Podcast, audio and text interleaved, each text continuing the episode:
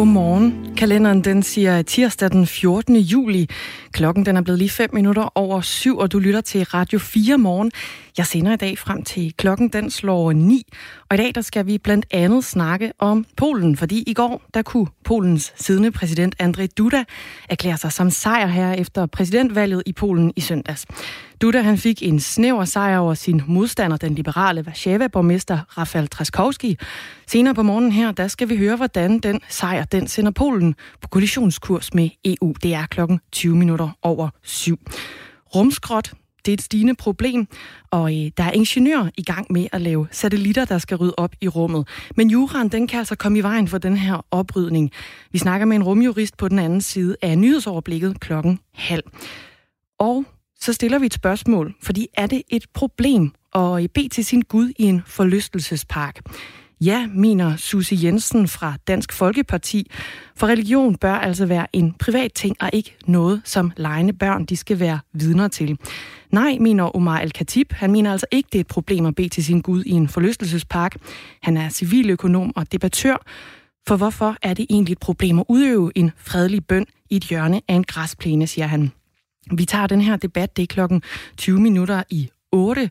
Og jeg vil også rigtig gerne høre fra dig sådan set på den her historie. Du kan byde ind på den her debat om, hvorvidt det er et problem at bede til sin Gud i en forlystelsespark.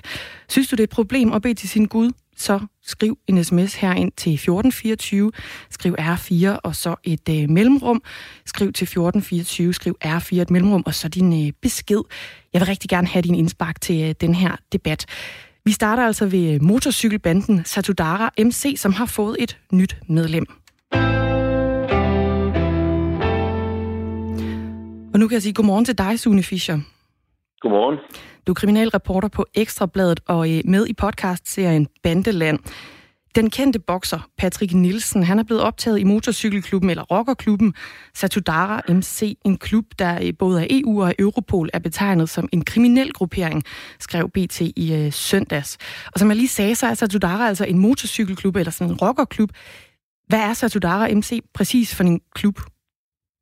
Jamen, den har jo, øh, det er jo oprindeligt en hollandsk klub, der, der blev grundlagt omkring 1990 i byen Dordrecht øh, indvandrere, efterkommere indvandrere fra øh, folk fra Molukkerne, som er et område nede i Indonesien. Og den øh, proklamerer sig ved at være en såkaldt multikulturel motorcykelklub, som både er for indvandrere og for etniske hollænder. Og det er også det billede, vi ser i Danmark. Ja, og, og hvorfor er den så så populær, den her blandt unge mennesker i Danmark? Altså, Mm, altså, Satudara kom til Danmark i to, og fik deres første afdeling i Danmark i 2013. Og øh, den, altså, den befinder sig et sted mellem traditionel gadebande og en rockerklub, fordi at man ikke står helt så hårdt på, øh, på sådan noget som klubhuse og om et ejerskab af motorcykler og den slags. Så det er lidt nemmere at få rygmærke der, øh, end, end de to andre lidt mere stive organisationer, Hells Angels og Banditos. Okay, så det er simpelthen, fordi der er nemmere adgang? Ja, men altså, den er også af en eller anden grund, så er den også bare mere populær blandt altså, unge fremadstræbende i det miljø. Øh, så, så, så, er, er, så står Satudar bare ganske populært i Danmark på den måde. Hvis man kan tale om det, uden at være med til at lave en eller anden form for forhærligelse, i og med, det er jo tale om en, som du selv nævnte, en kriminel organisation, eller i hvert fald, hvor en del af medlemmerne er dømt for kriminalitet. Om det er en kriminel organisation, det er over til politiet og myndighederne at vurdere. Og som du rigtig nok nævnte, så er øh, Satudara MC etableret i den hollandske by Moordrecht i 1990. De første medlemmer de var indvandrere eller børn af indvandrere fra øgruppen Molukkerne i Indonesien, der i 1600-tallet var en hollandsk koloni. Klubben den har afdelinger både i Belgien, i Spanien, Indonesien, Malaysia, Norge, Danmark, Sverige, Tyskland og Grønland. Den spænder altså ret vidt. Og Satudara MC har så været i Danmark siden 2013 og startede på Laurensvej i Bagsvær, hvor Værbrugs hårdkerne tidligere holdte til. Klubben den er øh, desuden blevet forbudt ved lov i både Tyskland og Holland, hvor det altså straffes, hvis man kører med, med Satudara MC-klubbens rygmærker. Sune Fischer, hvad er det for noget kriminalitet, de laver, siden de nu er bandlyst andre steder i Europa?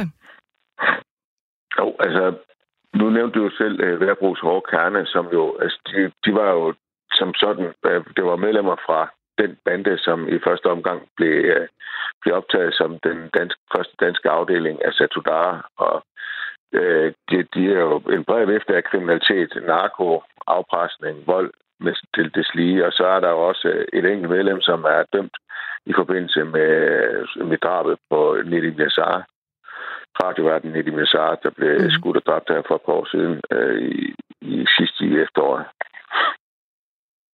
Og den her gruppe, eller ja, bande, rockergruppe, hvordan adskiller den sig, altså Satudara MC, hvordan adskiller den sig, eller om den overhovedet gør fra andre rockergrupper og bander i Danmark? Der er altså ud til, der, der ligner den jo, øh, der, der, der, der, der er den jo ligesom med rockerklubberne, Hells Angels og Banditers. Øh, det kalder sig også en 1%-klub, en 1% klub, som jo siden at begrebet blev dannet, eller blev op, opstartet der i, tilbage i, var det i start 60'erne, slut 50'erne i USA, der omdanner altså de her folk, som kalder sig selv for outlaws, altså folk, som er uden for loven, lovens grænser, og øh, ja, de er rygmærker ligesom øh, HA og Banditas, og de har også sådan en samme struktur også med sådan en, altså med gradsafskældelse, prøvemedlem, fuld, fuldgyldig medlem, og så at der øh, hver afdeling har en forskellige, eller har en præsident og en, nogle forskellige folk, som tager sig af, af de forskellige øh, hvad det, tillidsværd, der måtte være, hvis man er kasserer eller en road captain eller sådan noget. Men så, øh, hvor Hells Angels er jo en flad struktur, hvor hver afdeling ligesom er en enhed, så er Satudara, i hvert fald ifølge en hollandsk politirapport, jo en, den, øh, hvad det, er, det er jo en, den er opbygget lidt mere ligesom banditers med, at den er jo en topstyret enhed med, at der findes hver afdeling, og så over afdelingen, så findes der så en landsledelse. Jeg er også bekendt med, at der også er i Danmark, så er der også en Danmarks præsident over de her tre afdelinger og en prøveafdeling, som der er i Danmark. Sune Fischer, kriminel reporter på Ekstrabladet. Nu ved vi jo så, at øh, Patrick Nielsen han er blevet optaget i Satudara MC. Hvad gør Satudara sig bemærket med lige for tiden? Jo, øh, jamen lige for tiden der, så har de jo, er de jo involveret i en konflikt med øh, gadebanden LTF. Der har i hvert fald været, indtil videre har der været to episoder, som vi kender til inden for kort tid, med, hvor at medlemmerne fra de her to øh, grupper, der de er stødt på hinanden, og de så har deltaget i forskellige former for slagsmål. Der har blandt andet været et, et slagsmål, hvor et Satudar-medlem blev slået med en flaske meget bekendt nede på noget, der hedder Ophelia Plads inde i hjertet af København, nede bag ved skuespilhuset. Og kort efter så var der så en episode, hvor nogle øh, Satudar-medlemmer, der de, de, øh, de øh, øh, overfaldt et par, et par LTF-medlemmer øh, ude på en strand. Jeg ved ikke, om de overfaldt. De var i hvert fald part af et slagsmål ude på øh, Amager Strandpark, øh, også i København. Vi vender lige tilbage til den her, øh, hvad, hvad kan vi kalde det, organisering af, af, af klubben, som, er, som jeg forstår det lidt mere topstyret end for eksempel Hells Angels. Hvad gør det for, for kulturen i Satudara? Jeg ved ikke specifikt, hvad det gør for kulturen, men det siger noget om, at man godt vil, at man godt vil have lidt mere kontrol med tingene. Altså, at der ligesom sidder nogen på toppen i og ligesom at trækker i trådene. Men altså, Satudara har jo det problem, at som du selv sagde, at den er jo forbudt i både Holland og Tyskland. Det er jo den eneste klub, som har lidt den øh, tårt at blive gjort fuldstændig ulovlig i Tyskland. Altså i Tyskland har man jo oplevet, at der er både Hells Angels og Banditers afdelinger, samt andre afdelinger af andre øh, motorcykelklubber og, og rygmærkebander, som er blevet gjort ulovlige. Men Satudara er den eneste, som er ulovlig på forbundsplan. De andre, der er det kun enkelte afdelinger, der har gjort ulovlige i delstaterne. Så set sådan i forhold til andre rockergrupper og bander, i, i, hvis vi nu bare tager udgangspunkt i Danmark, er Satudara MC så sådan særligt farlig? Øh, det, det er jo svært at sige. Altså, de gebærder sig i hvert fald, den medlemmer gebærder sig på samme måde, som vi kender det fra Hells Angels og Banditas, og til dels også gadebanderne, Loyal to Familia og Brothers og den slags. Og nu var du selv inde omkring øh, Nedim Yassar, altså tidligere radioværter, jo også medlem af, af, af Satudara MC. Har man set andre nej, han har ikke været, nej, nej, han var ikke medlem af Satudara. Øh, det, der, øh, han har været tidligere været medlem i støtteklub til Banditers for det... år tilbage ude i Ja, det er godt. Tak fordi du retter mig. Der var lige for hurtigt på aftrækker. Men har man tidligere set fremtrædende medlemmer øh, være, være med i det her miljø i Danmark? Mm, ja, altså, altså men, hvis, hvis du spørger i forhold til det med Patrick Nielsen, altså Patrick Nielsen, han har jo han er jo en, han er jo en råd fra Albertslund, og han kender jo altså folk i det miljø, så, så sådan er det jo, altså, hvis det er det, der var spørgsmålet. Ja, det er jo ligesom meget bare for at se, altså, hvor, hvor stort det her miljø kan være, altså også i forhold til fremtrædende personer, som jo så kan eksponere det jo yderligere sådan set. Jo, der har jo, altså, der har jo alle dage været en eller anden form for tiltrækningskraft af, af rocker- og bandemiljøet, og der har været en glideflade mellem uh, musik og modebranche og, og det her miljø, ikke? og også til dels også de kendte sig der, også fordi at de jo alle sammen ligesom gør sig i, i nattelivet, ikke? Og der har man jo ligesom gået og, og hængt ud sammen i visse miljøer. Jeg kan ikke lige komme på nogen lige nu, hvis det du har, jeg skal name drop nogen. Det, det, det kan jeg ikke lige det er altså helt i orden, Sune. Sune Fischer, jeg siger tusind tak, fordi du var med her i Radio 4 morgen. Selv tak. Kriminalreporter på, øh, på Ekstrabladet, og vi har altså forsøgt at få et interview med Patrick Nielsen, men han har ikke vendt tilbage på vores øh, henvendelser. Vores reporter Mads Seier, han tog til gengæld en snak med Line Lærker Mørk. Hun er professor i forebyggelse af bander og radikalisering ved Danmarks Institut for Uddannelse og Pædagogik på Aarhus Universitet om, hvad Patrick Nielsens indlemmelse i den her rockergruppe Satudara MC kan ende med at betyde. Jeg tænker, at det er rigtig ærgerligt, fordi netop øh, boksemiljøet og dem, der er dygtige bokser, er jo potentielle rollemodeller for mange af de unge, der står på kanten af banderockermiljøet. Så det, at han træder ind i en øh, rockergruppering, det er med til at trække, hvad kan man sige, en bane og en, øh, øh en retning øh, i den forkerte vej, så kan man sige. Hvad kan konsekvensen ligesom blive af, at en, en prominent person som ham øh, træder ind i sådan en gruppering her? Jamen altså det, man har hørt, det er, at han tidligere også har, har trænet andre. Hvis han havde holdt sig ude, så kunne konsekvensen jo være, at han øh, øh, tiltrække nogle af dem, der står på kanten eller er i, i miljøet og trække dem ud af miljøet. Men omvendt, hvis han går ind i det, og han så træner andre, jamen så kan, kan det jo dem, der står og vakler, hvilken vej i livet er det, hvor er der håb, og, øh, hvor kan man blive til noget og sådan noget, så kan der være nogen, der følger efter ham der og bliver tiltrukket af rockermiljøet. Okay, og vil det gøre sig gældende for andre sportsgrene også, eller, eller er det specifikt for det her miljø? Altså, øh, potentielt så er der nogle miljøer, der er mere, hvad kan man sige, har overlap i den måde, man øh, agerer på, og de kompetencer, man har. Og det, der er særligt ved kampsportsmiljøet generelt, det er jo, at øh, den der følelse som, at man kan være stærk, sej, og man kan træde ind. Der er jo et overlap i de, den form for hypermaskulinitet, som også styrkes i banderockermiljøet. Så på den måde er der nogle overlap der. Og når han så går ud og så aktivt melder sig ind i i øh, en gruppering, som Satudara MC nu engang er, så, så er det med til at, at sende et, et signal, som ikke er hensigtsmæssigt for nogle af dem, som måske gerne vil bevæge sig i en, i en bestemt retning. Det kan man i hvert fald frygte, at det på den måde legitimerer, at, at det er okay at gå den vej. Så lød det altså fra Line Lærker Mørk fra Aarhus Universitet. Og hvis du lige har tændt for din radio, så taler vi altså om, at den kendte bokser Patrick Nielsen er blevet optaget i motorcykelklubben eller rockerklubben Satudara MC. En klub, der både af EU og Europol er betegnet som en kriminel gruppering. Og det har nu altså konsekvenser for Patrick Nielsens karriere, fordi man i Danmark skal have licens for at bokse professionelt. Du kan også godt byde ind på den her historie om øh, Patrick Nielsens medlemskab af Satudara. Er det et problem, hvis man som bokser også er med i en rockerklub? Skriv en sms herind til mig på 1424. Start din sms med R4. Nu kan jeg sige godmorgen til dig, Jesper D. Jensen. Godmorgen formand for Dansk Professionelt Bokseforbund.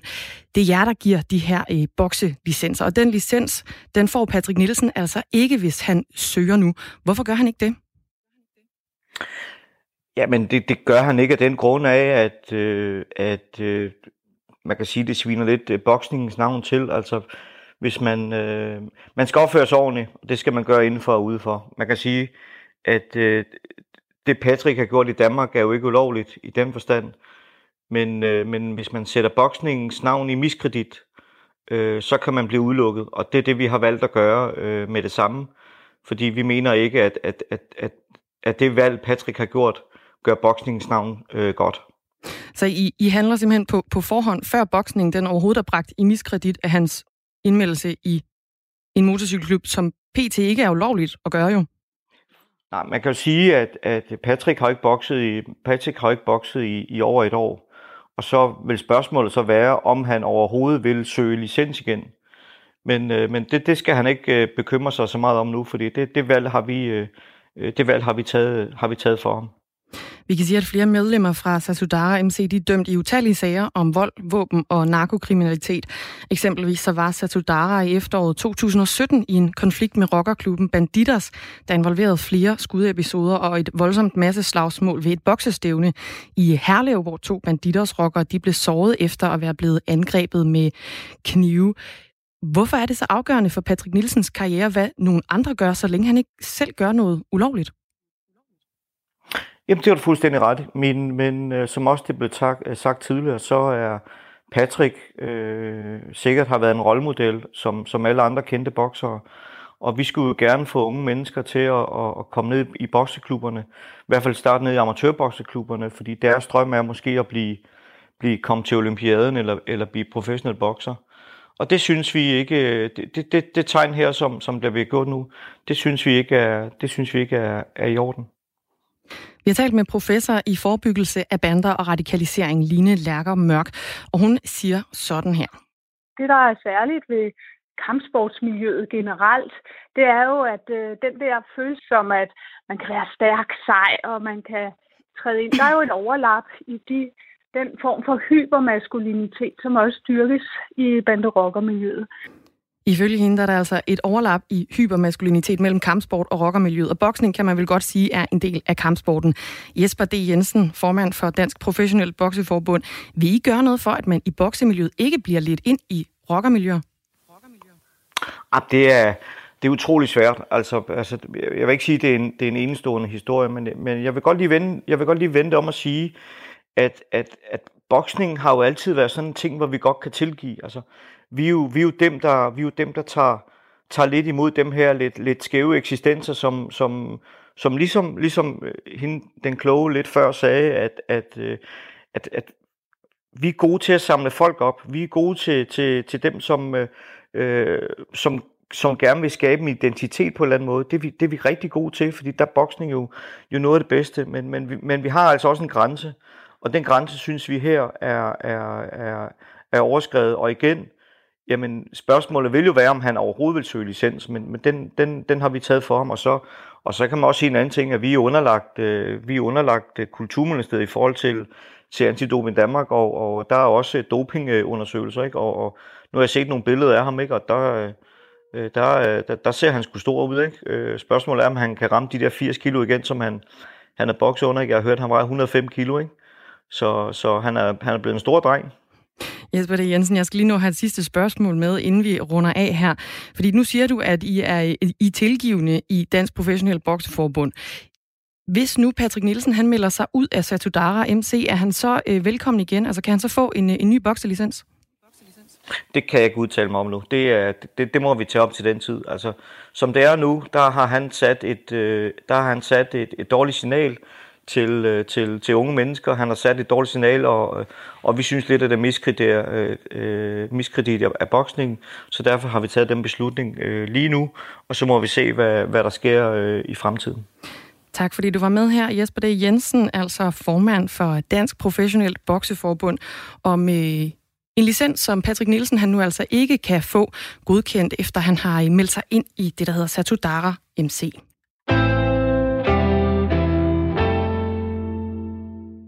A wygrać, wygrać wybory prezydenckie przy 70% frekwencji to jest niebywała wiadomość. Jestem ogromnie wzruszony. Dziękuję z całego... I går der kunne Polens siddende præsident Andrzej Duda erklære sig selv som sejrherre efter anden omgang af præsidentvalget i Polen i søndags.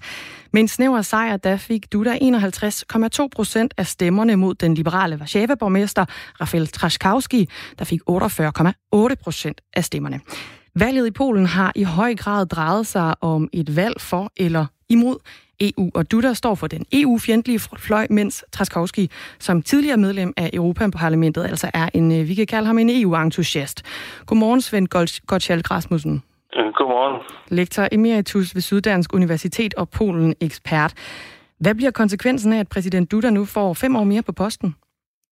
Ja, jeg vil jo regne med, at den kurs, de har lagt, vil blive fortsat og det øh, er, at man øh, indfører ændringer i lovgivningen, som meget ofte er imod forfatningen, og som i hvert fald øh, gør for eksempel retssystemet øh, afhængig af det politiske parti, Lov- og Retfærdighedspartiet. Og, og øh, medierne vil blive angrebet igen, de private medier, som jo dog er uafhængige i øjeblikket. og man vil også have øh, stadigvæk et, et fast greb over øh, public service-kanalerne. Og det er alt sammen forfatningsstridigt.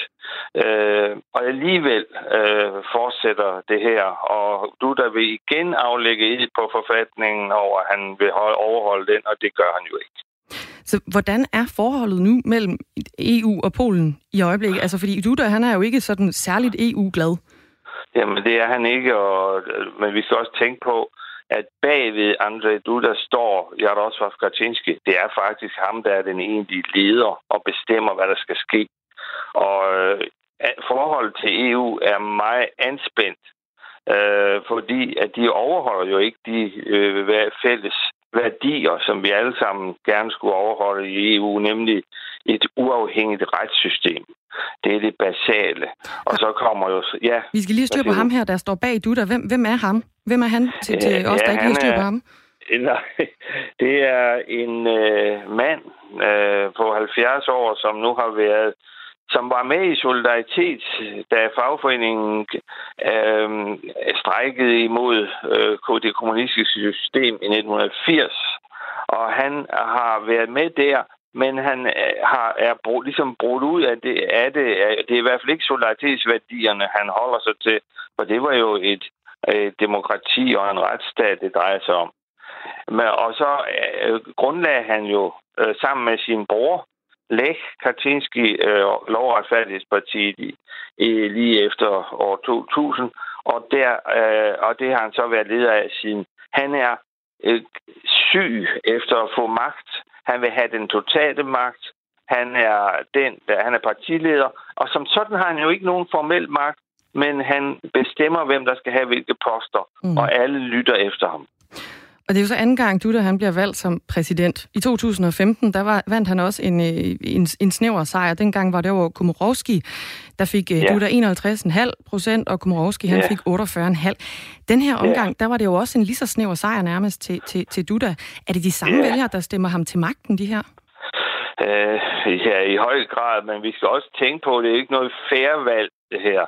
Fordi at denne her gang har har hele regeringsapparatet arbejdet for den her kandidat, Duda. Og øh, medierne, medierne har de jo overtaget, øh, altså de public service medierne, og, og forvandlet dem til propagandakanal for Lov- og Færdighedspartiet. Og så har de strøget om sig med penge, penge til, til de, de personer, som de så vil købe til at være deres vælgere, og til kommuner, de er rejst rundt og givet checks til, til øh, folk, altså til kommuner. Og det er ofte uden, at vi har nogen styr på, om der egentlig er nogle reelle penge bagved. Men øh, det er det, der øh, man køber vælger. Nu ja. er du der så valgt for, for fem år mere, og han er ikke ja. så glad for EU. Hvad bliver EU's helt store opgave nu her kort til sidst, øh, hvor, hvor du der han jo så er blevet genvalgt? Øh, ja, den store opgave bliver at fortælle ganske klart til Polen, at hvis vi skal yde pengemidler til øh, Polen og ligesom til alle andre lande, skal det gøres afhængige af, at man overholder reglerne. Vi kan ikke gå med til, og danskere kan slet ikke gå med til, at der gives penge til et land, der indfører et slags diktatur. Vil vi Øh, hvis vi, hvis vi øh, Hvide Rusland, og det er utænkeligt, blev medlem af EU, give penge til Lukashenko, det vil vi i hvert fald ikke. Ikke på de vilkår. Så det er det, der bliver opgaven. Svend Gottschalk Rasmussen, tusind tak, fordi du var med. Lektor emeritus ved Syddansk Universitet, altså Polen-ekspert. Jeg har allerede fået nogle sms'er, men jeg giver lige opfordringen endnu en gang, fordi vi har en debat her på den anden side af 10 eller på den anden side af nyhedsoverblikket med Signe Ribergaard Rasmussen. Og spørgsmålet er, er det et problem at bede til sin Gud i en forlystelsespark? Du kan også byde ind på den her debat, som vi har 20 minutter i 8. Skriv til 1424, skriv R4 og så din besked.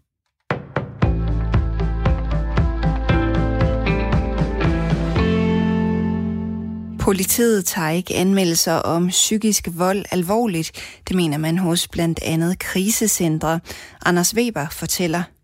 Mange føler simpelthen, at politiet ikke tager det alvorligt, når de anmelder psykisk vold. Det fortæller Landsforeningen af Kvindekrisecentre og Center for Voldsramte til Jyllandsposten. Nogle gange får de at vide, at det er der ikke noget i. Andre gange får de at vide, at det er et almindeligt husbetakkel, eller at der skal meget mere til, siger Ingrid Funk Jørgensen, næstformand i Landsforeningen af Kvindekrisecentre.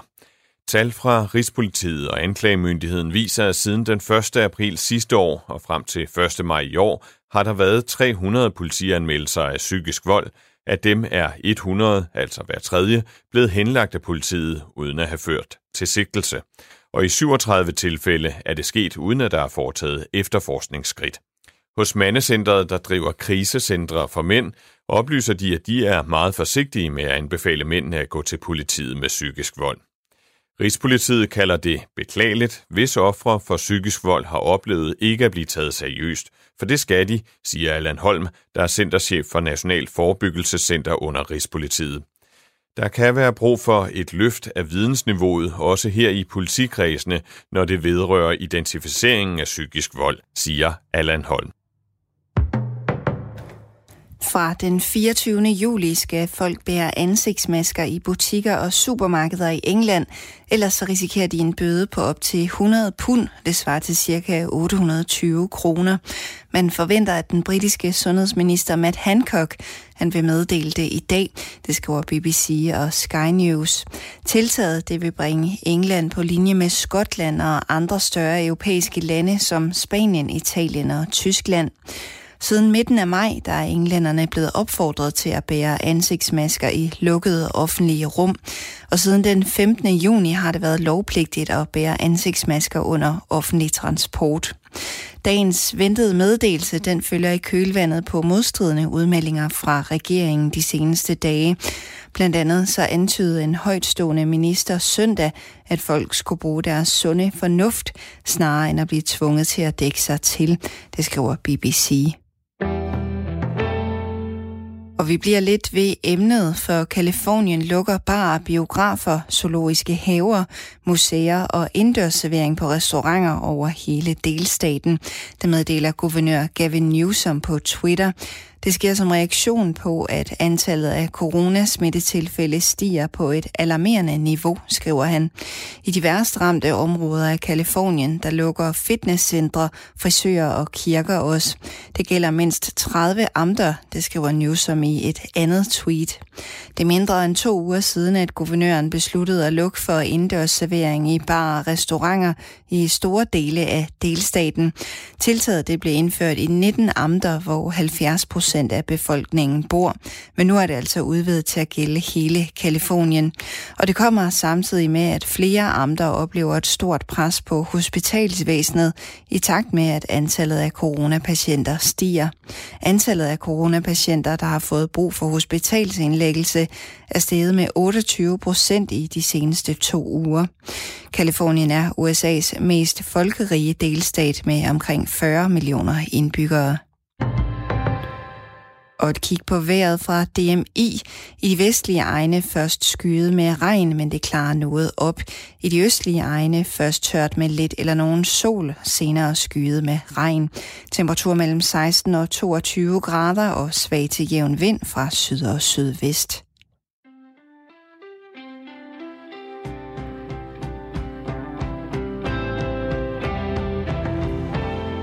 Signe Ribergaard Rasmussen har nyhederne her til morgen, og mit navn er Dagmar Eben Østergaard. Du lytter til Radio 4 morgen, og jeg har fået en række sms'er. Der er en, der skriver, selvfølgelig må man da bede til sin Gud, hvor man vil, og der er en anden en, der skriver, det er Susanne, der skriver ind, hvis de skal bede, skal de gøre det derhjemme. Det hører ikke til i en forlystelsespark. Og det er netop et spørgsmål, vi stiller her til morgen. Det er, er det et problem at bede til sin Gud i en forlystelsespark? Vi har en debat om øh, cirka et kvarter. Susie Jensen fra Dansk Folkeparti, hun mener, ja, selvfølgelig er det et problem, at man ikke skal bede. Selvfølgelig er det et problem, at man beder til sin Gud i en forlystelsespark, mener hun er altså. Hun mener, religion det bør være en privat ting, og ikke noget, man øh, skal lade legne børn være vidne til. Omar Al-Khatib, han mener ikke, det er et problem, at man beder i en forlystelsespark. Han er civiløkonom og debattør. øh, fordi han synes ikke, det er et problem at udøve en fredelig bøn i et hjørne af en græsplæne. Den her debat, den tager vi altså i cirka 20 minutter i øh, 8. Du må også rigtig gerne byde ind, sådan som øh, Alex og Susanne de gjorde her. Det kan du gøre på 1424, så skriver du R4 et mellemrum, og så din besked. Altså er det et problem at bede til sin Gud i en forlystelsespark. Men allerførst, så skal vi altså lige en øh, tur ud i rummet.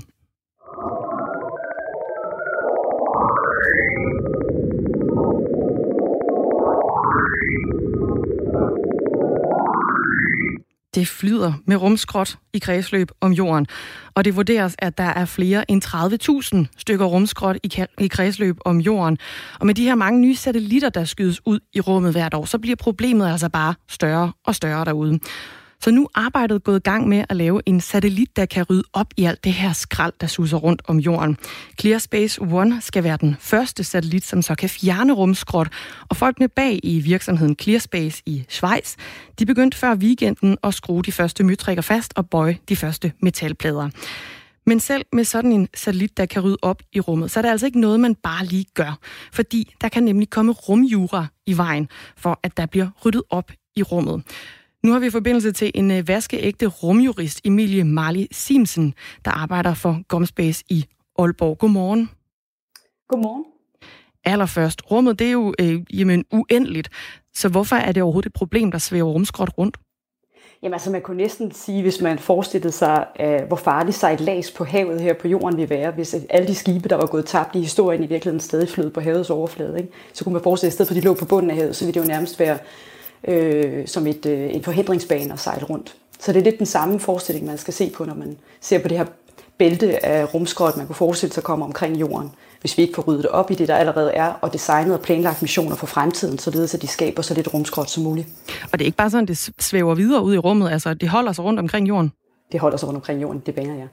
Og efterhånden så begynder det så at flyde længere og længere ned mod atmosfæren, hvor efter det så kan brænde op, men det kan tage afsindig mange år. Så derfor så skal der selvfølgelig ryddes op. Emilie Marley Simsen, du er jo rumjurist. Så hvad er det for nogle juridiske vanskeligheder, man kan støde ind i, hvis man så gerne vil rydde op ude i rummet? Jamen altså, hvis man ser på øh, det sådan helt overordnet, så er det sådan, at staters aktiviteter i det ydre rum, de er reguleret af en række FN-traktater, der stammer helt tilbage fra en kold krig. Og den vigtigste af de her traktater, det er den, der hedder Traktaten om det ydre rum, der stammer fra 1967. Og hvis man ser på det mest fremtrædende juridiske problem, når det kommer til håndtering af rumaffald, så skal man ind i artikel 8 i den her traktat. Og den siger, af rumgenstande, og det er ikke kun satellitter, det er også ikke funktionsdygtige satellitter og andre fragmenter af satellitter, de tilhører fortsat det land eller de lande, der har sendt dem i kredsløb. Og det betyder, at der findes faktisk ikke sådan en, en ret til bjergning af skrot, som er analog med den ret, man finder i søfartsloven. Det betyder, at en satellit eller et andet rumobjekt, det, der muligvis stadigvæk ikke fungerer, altså det, det, det, det betyder ikke, at det er blevet forladt af den nation. Og det vil sige, at øh, uden samtykke fra den nation, der har sendt det i kredsløb, så kan man ikke bortskaffe det eller på anden måde forstyrre det. Og derudover så skal man også se på, at det påviler faktisk stater et internationalt ansvar for private aktørers aktiviteter i et yderrum. Det betyder, at de skal både godkende en mission, de skal føre kontrol og tilsyn med en mission, og man kan også som stat ifalde et internationalt ansvar for skader, som er forvoldt af et rumobjekt, selvom det er en privat aktør. Og det kan både være, hvis det er på et fly i luften, eller på ejendom, eller personer på jorden, men også på andre satellitter øh, i rummet så kollisioner. Og det, det undskyld, Jamen, jeg tænker bare så måske lidt naivt, men altså, jeg tænker da, at, at de fleste er vel med på, at det er ikke godt, at man bliver ved med at fylde mere og mere skrald ud i rummet. Så hvordan kan det være, at det er svært, altså, eller er det svært at få lande til at give tilladelse til at, at fjerne deres skrot? Du kan sige, noget af det er jo lidt akademisk, men jeg er sådan, at man også skal registrere sin satellit, når man har sendt den op, både i det FN-register og også i det nationale register. Og det er der ikke alle, der gør, for der er ikke, altså medmindre det er implementeret national lovgivning, så er det et internationalt krav i FN, men der er ikke nogen sanktioner for det. Og det betyder, at rigtig mange øh, stater, de, øh, også USA, de øh, registrerer ikke alle deres satellitter, det vil sige, at man skriver heller ikke nødvendigvis noget af en spionsatellit. Og man har set øh, sidste år, eller også var det forrige år, at Rusland havde sendt en raket op, som gik i nogle stykker, det er ganske almindeligt. Og et af de her fragmenter af raketten, den havde man egentlig vurderet var et stykke rumskrot, men pludselig begyndte det at flytte sig på himlen, eller på, på, øh, i rummet. Og det betyder, at sådan et stykke skrot, som egentlig var ja, defineret som et stykke skrot, pludselig begynder at kunne foretage nogle manøvrer. Og der kunne man forestille sig, at der er nogle, øh, nogle hemmelige øh, bagvedliggende grunde, og det gør jo, at du kan jo ikke bare begynde at fjerne den slags, hvis der faktisk er noget af det, der betyder noget for en stat. Nu er arbejdet så gået i gang med, øh, hvad vi måske, vi kan kalde det en rumskraldebil nærmest, altså den her Clear Space One, der skal være den første satellit, som kan fjerne rumskrot. Udover den her tekniske løsning til at fjerne skraldet, hvor langt er vi så egentlig i forhold til at få ryddet op derude? Jamen altså, du kan sige, det er jo, det er jo et tofoldigt problem, fordi på den ene side, så skal man håndtere det rumaffald, der allerede er derude, det vil sige få det ryddet op med så nærmest en støvsuger. Ikke? Og på den anden side, så skal man se på, hvordan man fremtidigt planlægger og designer missioner, så de skaber så lidt affald som muligt. Og øh, det er sådan, der findes faktisk ikke internationale bindende regler for rumfaldsaffaldshåndtering, og heller ikke for det, der hedder øh, space-trafikregler eller rumtrafikregler. Men der findes nogle retningslinjer for begrænsning af rumskrot, og de er vedtaget i FN-regi og bygger på nogle øh, studier, der er lavet af noget, der hedder Interagency Space Debris Coordination Committee. De er ikke bindende, men det er sådan, at de opfordrer faktisk stater til at implementere dem i national lovgivning. Og der er blandt andet nogle regler, som siger, at man skal begrænse sandsynlighed for kollisioner i rummet, så hvis man Øh, og, det, og det er jo faktisk fordi, hvis man egentlig holdt op med at launche satellitter i morgen, så ville der stadig være så meget rumskrot deroppe, at de formentlig vil kollidere og skabe endnu flere fragmenter. Så det holder ikke op det problem.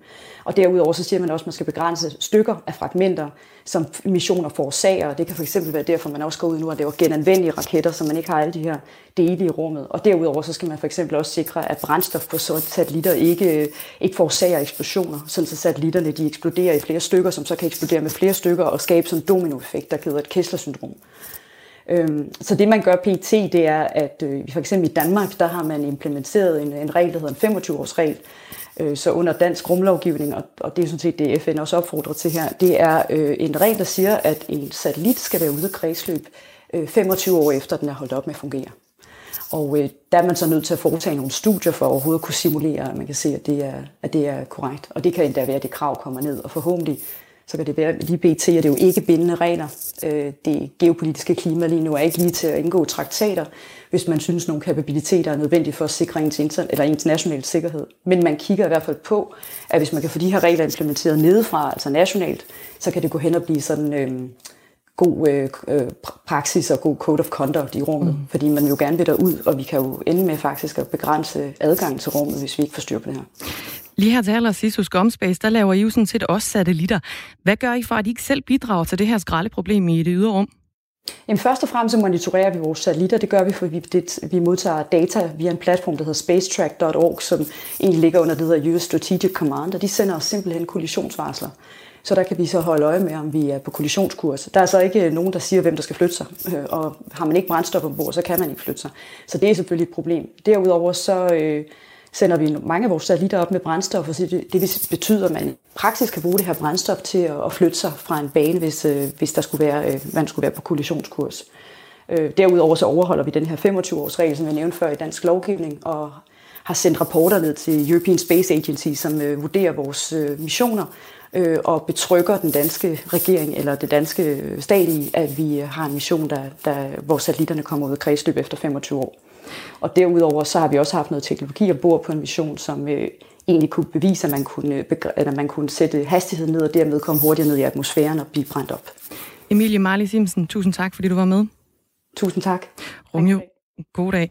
Rumjurist hos uh, Gomsbase i Aalborg. Og hvis du kunne tænke dig at høre mere om det her Rumjura og Emilie Marley Simsen, så kan du gå ind og finde den seneste podcast af Radio 4's rumprogram, der hedder Den Nye Rumalder.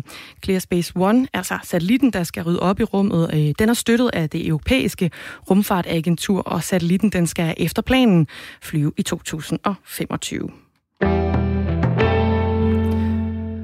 Og så kan jeg se, der er tækket en, øh, en nyhed ind. Det handler om den her afslørende bog om Donald Trump, USA's præsident, Donald Trumps niece. Hun har nemlig fået grønt lys nu til at udgive og promovere en ret så afslørende bog, angiveligt i hvert fald, om præsidentens familie. Delstatens højeste instans har i mandag lokal tid fjernet et tilhold, der er altså blokeret for udgivelsen og promoveringen af den her bog. Det skriver flere amerikanske medier, og herunder også nyhedsbyrået Reuters. Det er Mary Trump, der er datter af præsidentens afdøde storebror, Fred Trump Jr., øh, som er blevet sagsøgt af sin onkel Robert Trump i et forsøg på at stoppe den her bog fra at blive udgivet. Robert Trump han mente, at bogen den ville overtræde en tavshedspligt i forbindelse med testamentet fra hans død i 1999. Hans fars død altså i 99. I bogen her med titlen Too Much and Never Enough, How My Family Created the World's Most dangerous man. Hvis vi lige oversætter for meget og aldrig nok, hvordan min familie skabte verdens mest farlige mand, der kalder Mary Trump blandt andet præsidenten for en løgnagtig narcissist, der er formet af sin dominerende far. Bogen her, som jeg i hvert fald øh, glæder mig relativt meget til, kommer ud. Øh, den har allerede fået ret stor opmærksomhed i medierne, fordi hun, hun er altså hende Mary Trump. Hun er blandt de allerførste medlemmer af Trump-familien, der åbent fortæller om øh, Donald Trumps privatliv. Så det bliver altså ganske spændende at se, hvad der kommer ud af den her bog. Og nu kan jeg sige godmorgen til Susie Jessen. Godmorgen. Du er på barsel nu, men øh, ellers så er du politisk assistent for Christian Thulesen Dahl og øh, Dansk Folkeparti. Og Susie Jessen, du skal lige tage os med tilbage en gang til din søndagstur i Bongbongland. Hvad var det, du har oplevet? Jamen, øh, søndag, der var jeg en tur i Bongbongland sammen med, øh, med min familie. Og søndag eftermiddag på et tidspunkt, da vi var på vej hen mod udgangen, så får jeg kigget over på et græsareal. Jeg er på vej op i en forlystelse sammen med min datter, og så ligger der en, en flok øh, unge mænd og, og beder til Allah midt på græsarealet. Og det synes jeg på alle måder var, var dybt malplaceret og, og egentlig lidt underligt i en forlystelsespark. Ja, hvorfor det? Jamen, her i, jeg synes her i Danmark, der har vi en rigtig, rigtig god tradition for at holde religionen hjemme. Øh, vi, er meget, vi er meget personlige omkring vores religion. Det synes jeg, vi i mange år har været. Og, og nu lige pludselig, så skal vi se religion øh, offentlig, i det offentlige rum. Og, og, og det synes jeg er rigtig ærgerligt på mange måder. Hvordan, hvordan kan det være, det er ærgerligt at se religion i det offentlige rum? Jamen, det er ærgerligt at se religion i det offentlige rum, fordi de her mennesker vil jeg rigtig gerne have mødt som almindelige individer, altså som danskere. Men hvis det er, at man altid ser religionen som det allerførste, når man møder et menneske, så er det religionen, man skal forholde sig til, før at man skal forholde sig til mennesket. Øh, og og det, det synes jeg bare er en rigtig ærgerlig tendens. Hvorfor kan man ikke bare møde mennesket først, i stedet for at man skal møde et, en bøn, eller et håndtryk, der ikke vil blive givet, eller et tørklæde for den sags skyld, eller at man ikke vil øh, svømme sammen med folk af et andet køn. Hvorfor skal man altid møde religionen, før at man egentlig møder mennesket? Det er brandærgerligt. Men kan, kan religionen ikke lige så meget være en, en central del af det menneske, du møder? Det kan det sagtens være. Og det kan man jo så få at vide senere, når man møder, eller lærer det menneske at kende rigtigt. Øhm, men, men jeg synes faktisk, det mest centrale, det er, hvem er det menneske? Altså, der må der være mere end, end islam, og, og, og helt generelt, altså, bønder i en forlystelsespark, hvor der folk er kommet hen for at hygge sig og have det sjovt, og, og det, det hører bare ikke rigtig hjemme. Hvorfor kan man ikke bare parkere sin religion derhjemme, inden man tager øh, i Bongbongland? Hvis nu øh, der var 15 mænd med kalot og bedesnor, vil det så også være et problem? Ja, det synes jeg. Jeg tror ikke, det vil ske, men, øh, men det synes jeg faktisk, det vil være. Øh, ja, ja, det er helt øh, usandsynligt, at man vil møde øh, 15 rabiner, der stod og vuggede i Bongbongland. Det vil ikke ske, selvom vi har haft øh, en, en, en stor jødisk gruppe i Danmark i mange, mange år. Det vil bare ikke ske på samme måde. Og, og vi skal forholde os til det her med, at, at vi ser islam rigtig, rigtig mange steder. Og, jeg synes bare, det, det er død ærgerligt. Det er død ærgerligt, at vi skal, vi skal udsættes for, for det. Hvorfor kan vi ikke bare møde hinanden som mennesker i Bongbongland? Vi, jeg havde været i Bongbongland øh, hele dagen med familien. Der var masser af folk fra alle mulige forskellige baggrunde. Der har ikke været nogen problemer. Hvorfor skal vi så øh, lige pludselig øh, være altså midt i, øh, i et fælles bøndemøde i Bongbongland? Det giver ikke nogen mening for mig. Susie Jessen, vi vender lige tilbage til dig, fordi nu har vi også øh, Omar Al-Khatib med. Godmorgen. Godmorgen. Du er civiløkonom og også øh, debattør, og du har tilkendegivet, at du flere gange har fundet et hjørne, og så foretaget en af de her, dine fem daglige bønder i en, øh, jamen, en forlystelsespark, sådan, som Susie Jessen hun også oplevede i, øh, i Bongbongland. Hvorfor har du valgt at gøre det? Jamen, det har jeg valgt at gøre, fordi at religion spiller en central rolle i mit liv. Jeg beder de fem daglige bønder, og det har jeg gjort uh, en håndfuld år nu. Og øh, det er sådan en del af mig, det er en del af, af min identitet. Det er noget, som, som er et spirituelt afbræk for mig fem gange om dagen. Og det har hændet øh, med tiden, at øh, jeg har været nødsaget til at gøre det i det offentlige rum. Det er ikke noget, jeg som sådan sigter efter, eller sådan, øh, forsøger, øh, men øh, det hænder til tider, at man er nødsaget til det.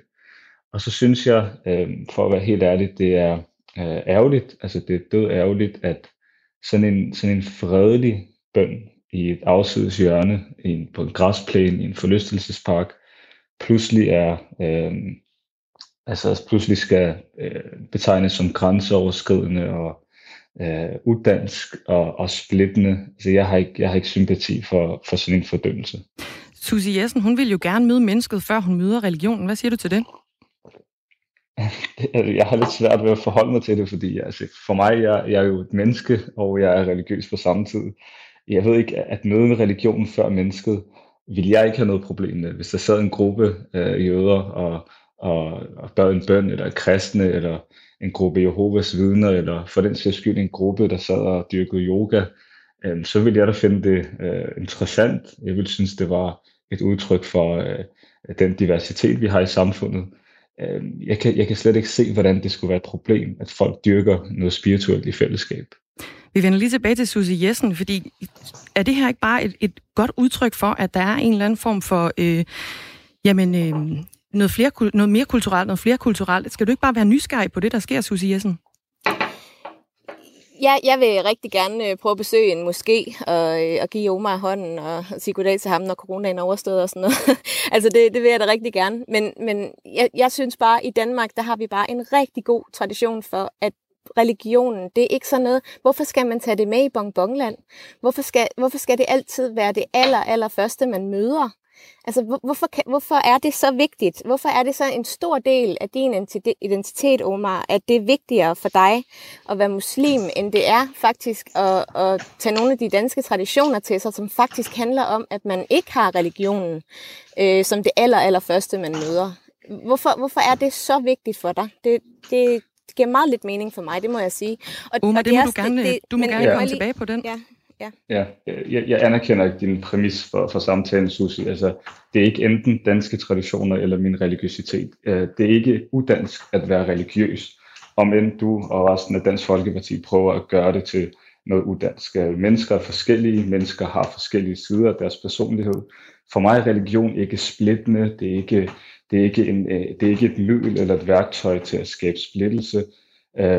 Det er hvorfor, hvorfor, noget... hvorfor vil I så hele tiden gerne prøve at, at splitte? Det er det, jeg ikke forstår. Hvorfor, hvorfor det, er det, det hele også... tiden, at der må ikke være et håndtryk? Jeg vil ikke bade med, med en af mit eget køn. Jeg vil ikke det ene, jeg vil ikke det andet. Hvor, hvorfor kan man egentlig ikke øh, prøve på at påtage sig nogle af de værdier, og så lægge andre på hylden, som ikke passer ind i, i den kultur, man så er kommet til nu?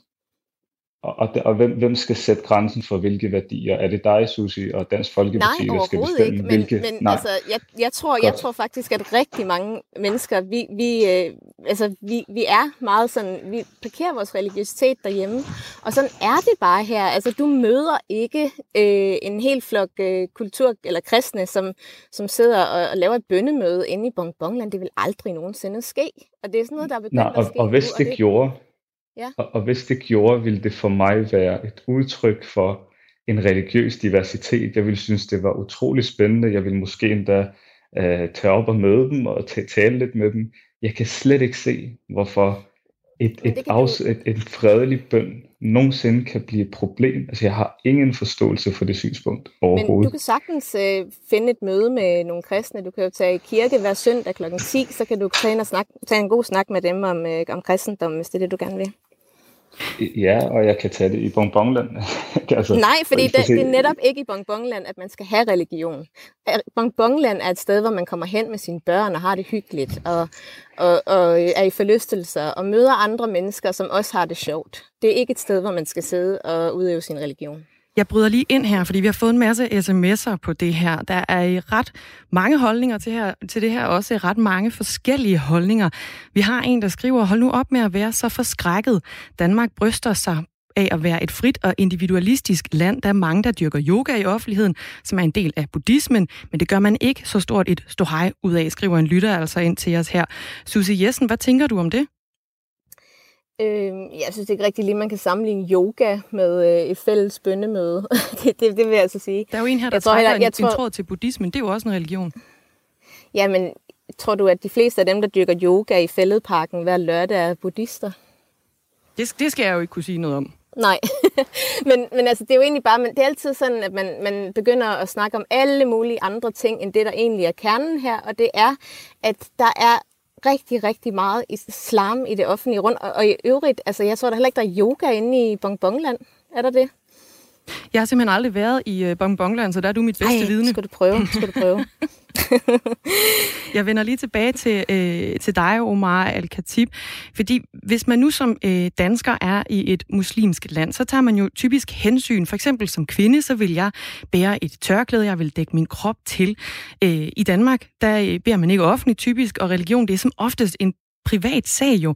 Hvordan kan det så være, at muslimer, der ønsker at bede, de så ikke skal tage hensyn til, til dansk kultur, når, når vi skal gøre det omvendt? Det, det, jeg vil bare lige rette dig kort, fordi jeg, ja, jeg kender ikke nogen muslimske lande, som, som stiller krav til, at kvinder, der indtræder landet, skal bære tørklæde lige umiddelbart.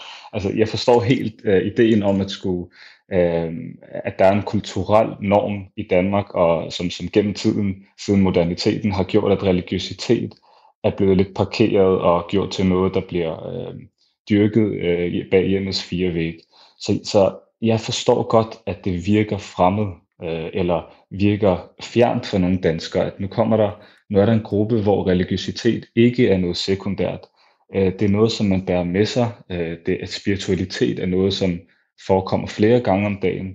Øh, jeg forstår godt, at det er fjernt, og jeg har haft masser af samtaler med, med, med etniske danskere, ikke religiøse, som, som har mange spørgsmål, og det har jeg fuld sympati for, øh, at det er forskelligt, at vi er forskellige er, er én ting, men at, at moralisere på den måde, øh, noget som i virkeligheden er så fredeligt, som noget kan blive, at bede en bøn i et hjørne på en græsplæne, øh, jeg synes, det er, det er, det er mærkeligt at, at øh, finde sådan noget krænkende.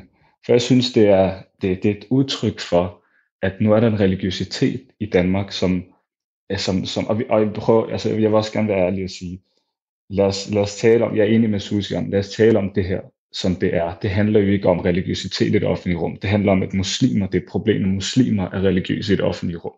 Vi havde ikke rynket en pande, hvis det var en anden øh, religiøs kreds. Og Susi havde ikke lavet det opslag, hvis det var øh, en gruppe jøder eller en gruppe kristne. Og men det ikke hænder lige så ofte, så er problemet her i sin essens den her myte om de her muslimer, der kommer og prøver at påtrænge sig og intimidere. Det er en myte, og der er ikke noget hold i det.